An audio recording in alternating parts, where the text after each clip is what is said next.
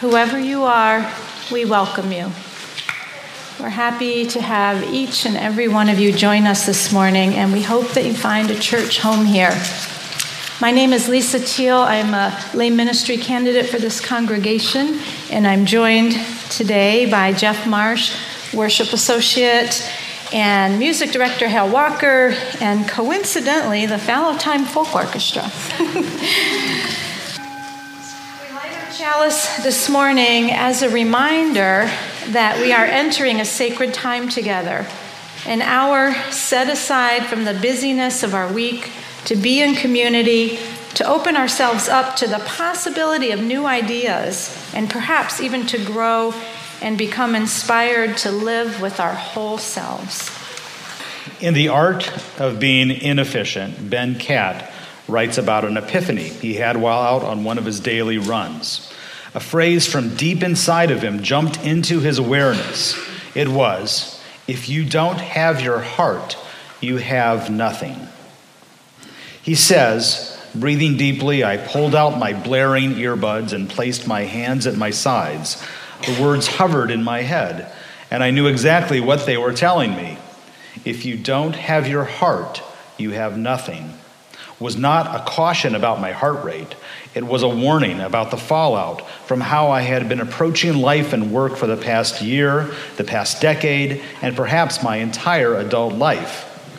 The previous five years had been a mad dash of intense grad school work and parenting. It was all good and meaningful, but at the end of the rainy morning run, something deep within me had risen up to declare that my pace was not sustainable. Somewhere along the way, my obsession with productivity had eclipsed my passion and sense of purpose. I was obeying the greatest commandment of current startup culture. I was hustling, but I was losing my heart, becoming an emotionally distant dad, husband, and friend, and extinguishing my inner fire for work.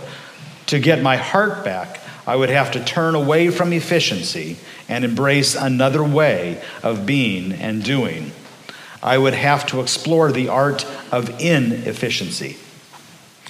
To help with this, we needed we need inefficiency experts. There are enough professionals who pressure us to do more and do it faster. And te- instead, we need to pay attention to the people and practices that teach us deeper wisdom. These guides nurture our souls by teaching us how to be present. They help us expand our perspective create or keep our creative edge and assist us to do our best, most satisfied living and working, fueled by joy and gratitude. On sunny Seattle days, my neighborhood park is often teeming with such guides in the hour after the kids get out of school and before dinner. But when my gaze is set on my screen so I can squeeze in just one more email, I miss the wisdom on display. My children beckon me into the world of presence as they huddle around the banana slug. My neighbor schools me in soulfulness while he tro- strolls down the path with his beagle, stopping to watch the robin nested in the tree branches. Meanwhile, the stranger on the lawn in the distance, leisurely reading a novel, invites me into the inefficient realm of the imagination. Inefficiency experts are actually all around us. But to see them, we need to tune out the noise of the efficiency gurus pushing productivity as the key to success through conferences, online courses, and apps. To see them, we need to slow down and develop habits that nourish and protect the soul from the incessant demands of efficiency. Come, let us worship together. Let us enter into a time of stillness. I invite you to close your eyes or just look downward. And turn your awareness inside to the breath. Pay particular attention to your exhalation. The exhalation brings a sense of space into the body into which the inhalation can flow. Without that exhalation, there is no inhalation. We'll spend a few moments just noticing our breath this way.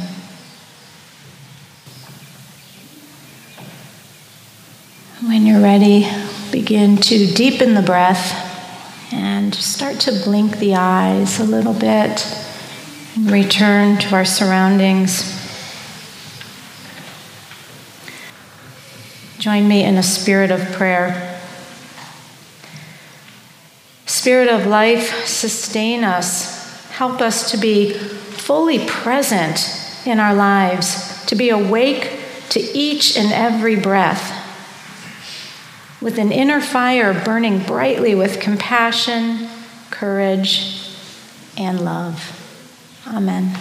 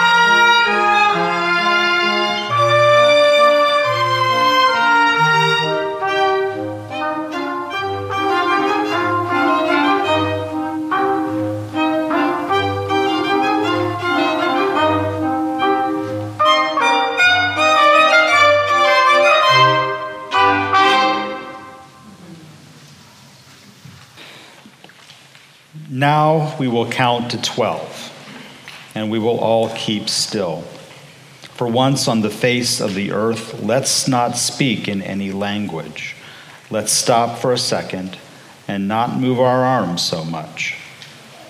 It would be an exotic moment, without rush, without engines. We would all be together in a sudden strangeness.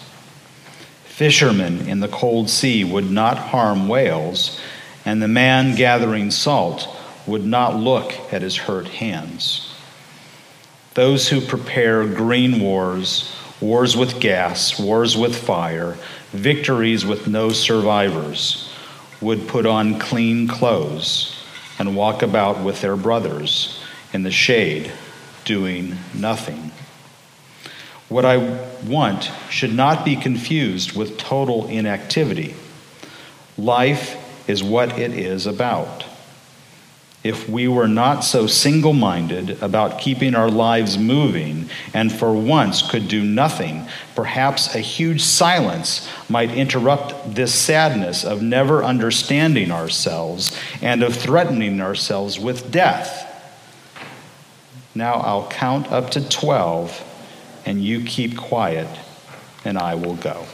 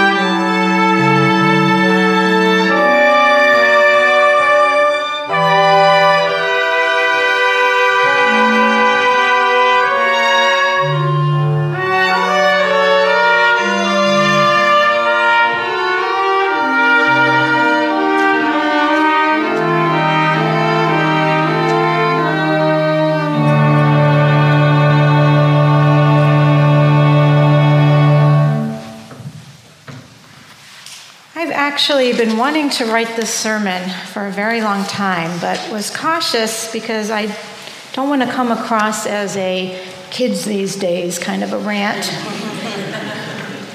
But what originally got me thinking about the topic was an evening a while back when my teenager and I were about to watch a movie, and I told him, Hold on, I forgot the popcorn in the other room, right around the corner. and I ran into the kitchen, grabbed the popcorn, came back not 10 seconds later, and he was engrossed in his cell phone. And uh, just in those few seconds, and I thought, you know, I know it's not just him. You know, many of us kids, adults alike, are just lured into our phones instead of waiting these days. I know what I, I, do myself when I have to wait, you know, just, just to occupy myself. And I began wondering, well, what are we missing? Now that we have these amazing little handheld computers in our pockets and purses ready to whisk us away to wherever we want in the blink of an eye, what did we do in the past? Do we even remember? did we actually just sit there did we watch our breath? Did we look around at the scenery or perhaps make eye contact with someone? So, are we even missing anything? What does downtime, I'll call it, do for us? Well, the research suggests quite a bit. A recent Scientific American article that was called Why the Brain Needs More Downtime stated that, ironically, we need downtime in order to be industrious and to generate creative ideas, to replenish the brain's store of attention and motivation. Also, just thinking in terms of the stages of learning and memory, you know, short term, long term, and all that. The final stage is called consolidation, and it's basically a rest period that, in a way, cements the learning and refines skills Plus, countless studies over the years have clearly demonstrated that a good night's sleep before a big exam does way more for test grades than additional studying or cramming. When my son was about 18 months old, he had a vocabulary of about 25 words, and uh, each night when we when he, we would be getting him ready to go to sleep, I would lie down with him and would share this mellow wind down time together and he would blurt out seemingly random words dog, cookie, cracker, bubble. And I realized that these were all things that he was exposed to during the day, things that he had experienced or learned, and this kind of became his processing time. We could go on and on about the brain's need for downtime, from the research showing there's no such thing as multitasking to the strong indications that sleep is critical for clearing out debris contributing to Alzheimer's disease. And I'm sure we all know that we make infinitely better decisions when we sleep on it or just take a pause rather than when there's a lot of clutter and rushed choices. Some research even suggests that downtime helps us form our very identity in a Huffington Post article entitled Why You Should Do Nothing When Your Child Says I'm Bored. Psychologist and researcher Vanessa LaPointe says it is only when we're surrounded by nothing that something comes alive on the inside. When kids are bored, space is created, and within that space, they discover who they are, what makes them tick, by determining what they're going to do with that time somewhat of a side note. I have a friend about my age who wanted to make a career change, so she hired a life coach. And to get at what might indicate some inclination, a natural inclination for her, he asked her to think about what she did when she was nine years old. Maybe we can all try and think back a little bit. What did we do when we were nine? And I wonder in the future what those answers might be, if they would even be a differentiator. Pico Iyer wrote a book called The Art of Stillness, and he has a, a TED talk by the same name if you want a snippet of it. And he says that it is in stillness that we find out where our roots are deepest. But why aren't we getting downtime? I think definitely technology plays a role. The allure of the cell phone, this amazing information source and connection to all, the incessant buzzing in our pockets. There's actually a new term called nomophobia. Anybody ever hear of it? No. It describes the anxiety that arises in people who are unable to make to uh, check their phone for whatever reason. Nomophobia. And there's also a rise of phantom buzzing sensations. Uh, we've become so used to our phones reaching out to us that we're overprimed to respond. Technology follows us into the restroom, we text while walking, we exercise to podcasts and videos. There's just no break. But it's not just the technology. As in the excerpt Jeff read earlier, our culture has become obsessed with productivity. Saying, I'm so busy, has become almost a badge of honor. I have a friend who uses the phrase, the glorification of busyness. Busy is seen as good, anything else is bad. Imagine if someone you hadn't seen in a while asks you how you are and what you've been up to, and your response is a whole lot of nothing. or just practicing being. Productivity has become equated with our sense of self worth in a, in a way. When I became curious about this topic, I did a Google search. I can't remember what I put in exactly, something like what we lose when we don't have downtime. And it was quite telling when the first few pages to result referenced how terrible downtime is, what it can cost a business in terms of lost profits, production, labor costs, etc. And I just saw a documentary called Take Your Pills, it's on Netflix, that addresses the overuse of Adderall, a Ritalin class drug, by those in the financial and the IT sectors in particular, who are putting in 16 hour days and trying to be as competitive as possible. Ours is a culture of workaholics obsessed with productivity. Several years ago, a friend of mine landed a job with the French embassy and started off entry level with five weeks of vacation. Thought, oh my God. But a recent study revealed that Americans average just 10 vacation days a year. And the vast majority end the year with unused vacation days. But it's not just our culture. In Japan, there's a term called karoshi. Karoshi is used to describe death by overwork, ultimately caused by cardiovascular disease or suicide.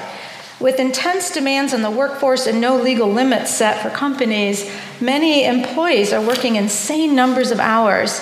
A death is described a karoshi if, for the month preceding the death, the person worked 160 hours or more of overtime. Think about that. I just did the math a little bit ago. I think there's 730 hours a month, and so about that's about half with the work hours and the overtime. It's pretty a pretty big amount of hours.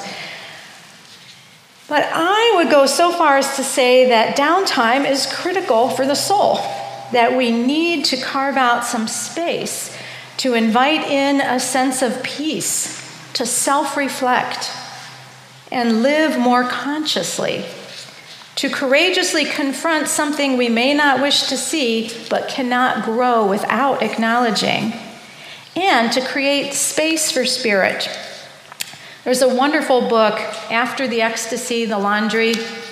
Anyone read that one? Oh, it's really good.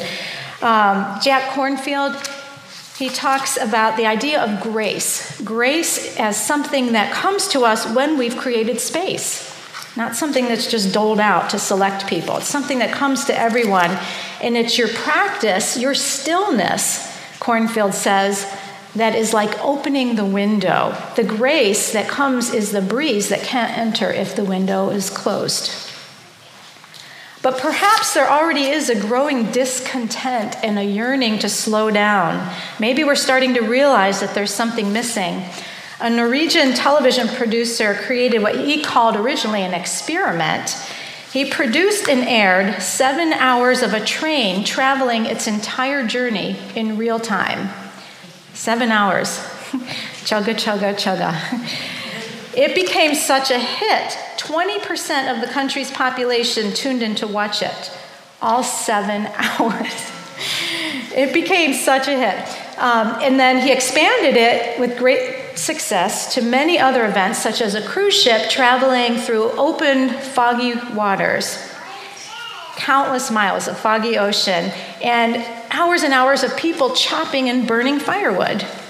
And this one's really good for our congregation. This is the one he's in, in that's in the works right now. Hours and hours of someone knitting. So perhaps this is a sign of a shift that is ripe to take place.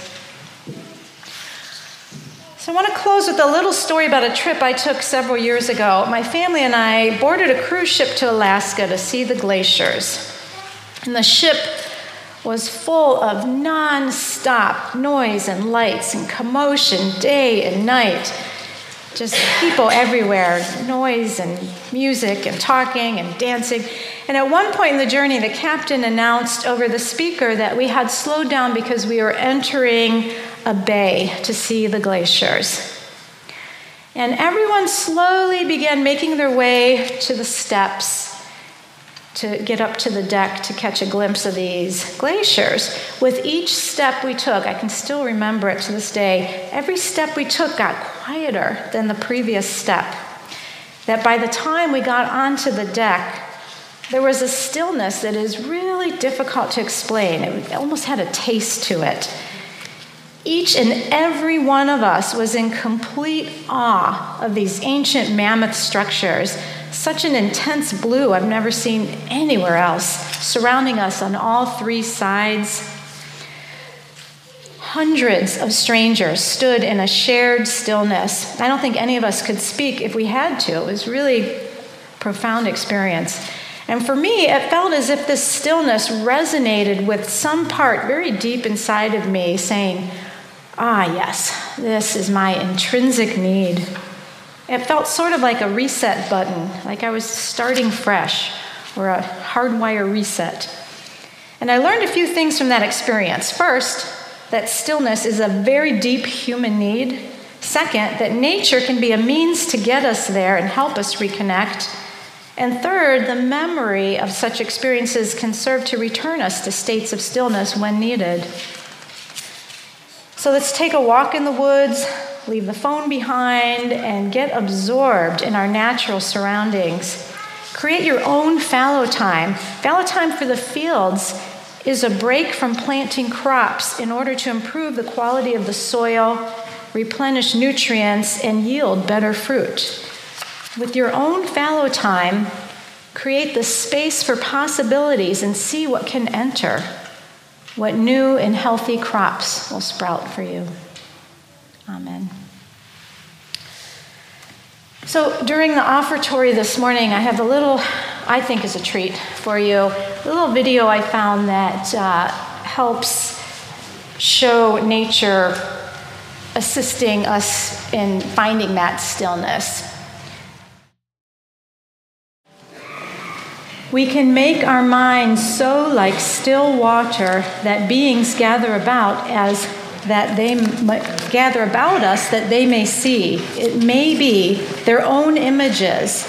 And so live for a moment with a clearer, perhaps even with a fiercer life because of our quiet. Go forth to love and to serve as best you are able.